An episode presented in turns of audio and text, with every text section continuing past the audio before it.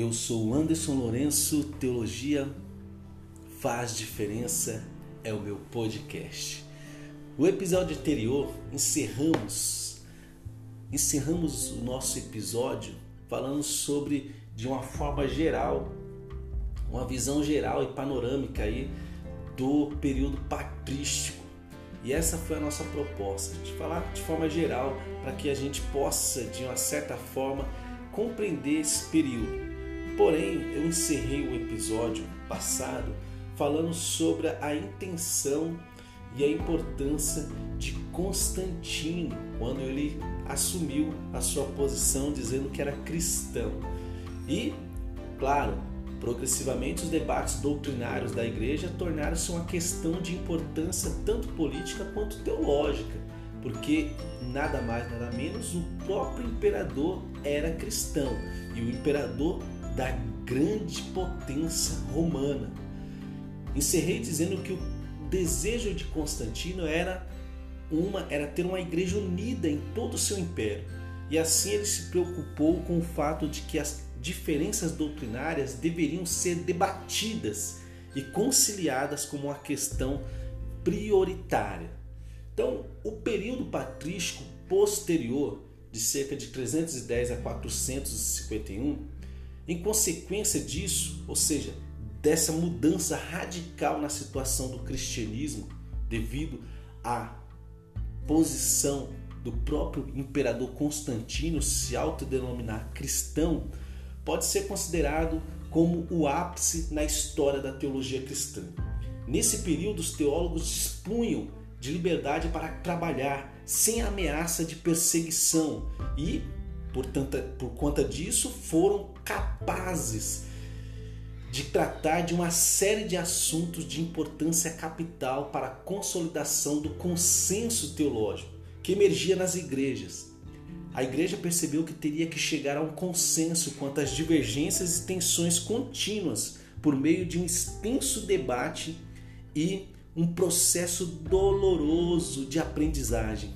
Contudo, em boa parte, o estabelecimento desse consenso, que mais tarde seria consagrado nos credos ecumênicos, já estava em evolução nesse período formativo, os iniciais aí do período patrístico.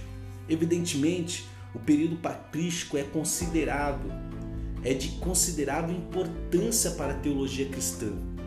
Embora seja considerado bastante difícil por muitos estudantes de teologia de nossos dias, por quê? E aqui eu vou citar é, e pode se atribuir quatro motivos principais para essa percepção, ou seja, para essa dificuldade daqueles que estão iniciando na teologia compreender esse período patrístico. Quatro razões e quatro motivos principais. Primeiro, alguns debates do período parecem desesperadamente irrelevantes em face do mundo moderno. Embora fossem considerados extremamente importantes na época, no período patrístico, normalmente é muito difícil para o leitor atual sentir uma certa empatia em relação aos temas e compreender por que atraíam tanta atenção. Nesse aspecto é interessante comparar o período patrístico com o período da reforma, que é bem mais próximo de nós aqui hoje, da modernidade, pois Muitos dos temas que foram tratados durante esse último período, ou seja, período da reforma, continuam como assuntos de interesse da igreja atual. Muitos professores de teologia percebem que seus estudantes são capazes de se identificar muito mais facilmente com as questões relativas a esse período, ou seja, o período da reforma. Embora fossem considerados extremamente importantes na época, os debates e os assuntos e os temas que foram abordados no período patrístico, normalmente é muito difícil, sem sombra de dúvida, para o leitor atual sentir uma certa empatia, se identificar em relação aos temas e compreender por que atraíam tanta atenção aqueles temas discutidos no período patrístico. Segundo, muitos dos debates do período patrístico giram em torno de questões filosóficas e somente faz sentido, fazem sentido se o leitor possuir alguma familiaridade em relação aos debates filosóficos do período. Mesmo levando-se em consideração que pelo menos alguns dos estudantes de teologia possuem um certo conhecimento possui um certo conhecimento das ideias presentes do discurso, por exemplo, de Platão, essas ideias foram objeto de avanços e de críticas, críticas consideráveis no mundo mediterrâneo e principalmente no período patrístico. Essas ideias de Platão foram altamente questionadas e passaram por avanços nas, no, no seu desenvolvimento. Por exemplo, o médio platonismo e o novo ou neoplatonismo diferem bastante entre si, assim como das ideias originais de Platão.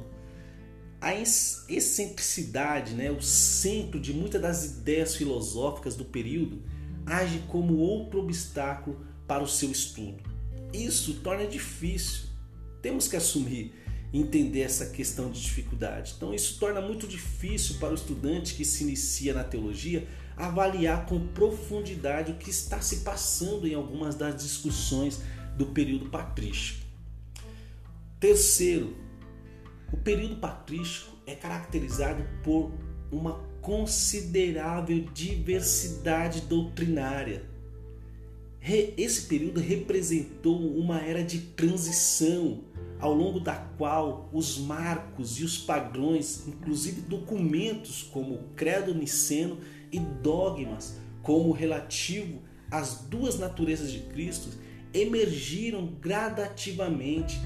Os estudantes costumados a relativa estabilidade de outros períodos da doutrina cristã, como eu já citei acima, como da reforma, em que a pessoa de Jesus não representou uma questão de maior relevância, porque já estava estabelecido tal doutrina, normalmente consideram desconcertante essa característica do período patrístico, ou seja, essa diversidade é, doutrinária que era debatido nesse período.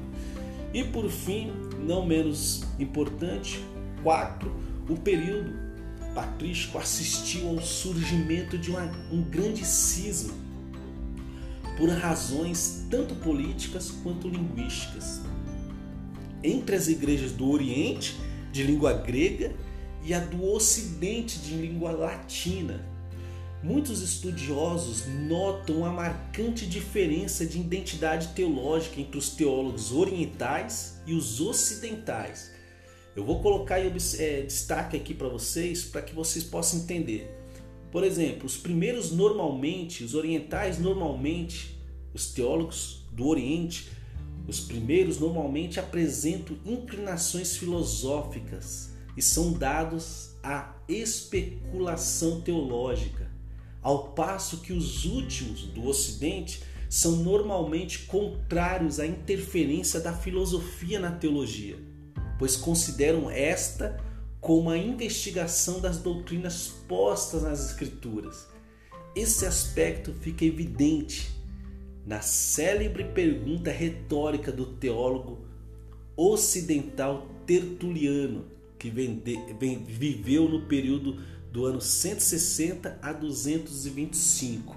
Olha como Tertuliano, que viveu no Ocidente, questiona a questão filosófica, os pensamentos gregos na interpretação ou na elaboração de doutrinas cristãs. Ele diz o seguinte: qual a relação entre Atenas e Jerusalém? Ou entre a academia e a igreja? Percebe como é difícil e como é importante o estudo da teologia? E é por isso que eu quero convidar você e fazer com que você entenda que teologia faz diferença.